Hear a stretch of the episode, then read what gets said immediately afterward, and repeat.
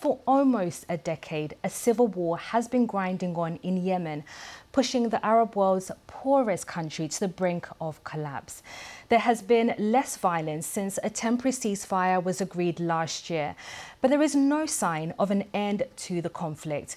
The war broke out in 2014 when Iranian backed Houthi rebels seized the capital and much of the north a Saudi led coalition backed by the UK and the US intervened to restore the recognized government to power. In the midst of all the death and destruction, there is also resilience.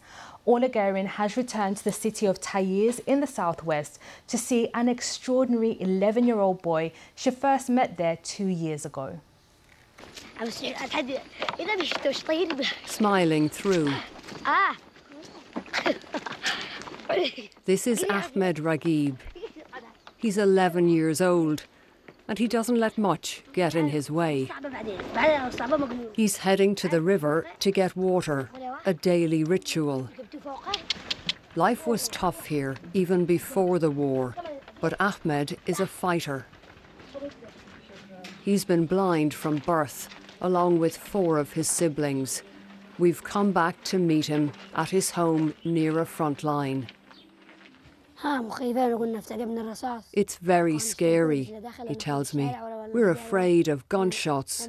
When fighting starts, we can't go to the park or the valley or anywhere. When was the last time you heard fighting and explosions? Last night, he says. For Ahmed, school has always been a refuge of sorts. This was our first glimpse of him in January 2021, leading morning assembly at Al Wahda Primary.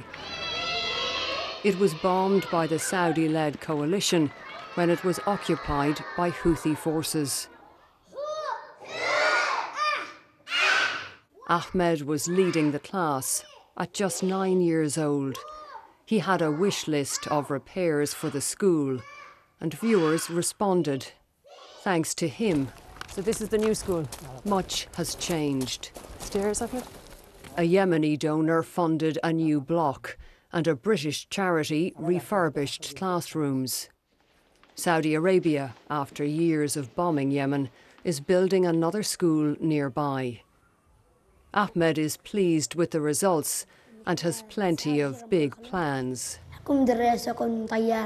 I want to be a teacher pilot, engineer, driver, or a doctor. Do you think you'll be able to do all these things? Huh. Sure. I'll do everything. And I'll marry a beautiful city girl, and she'll make me biscuits. The girls here in the village don't know how to make good biscuits. Back at the river, Ahmed has a few moments of fun. But childhood in Yemen is short.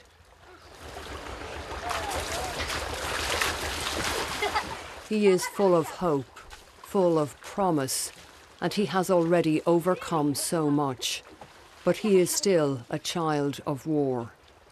Orla Guerin, BBC News, Taiz.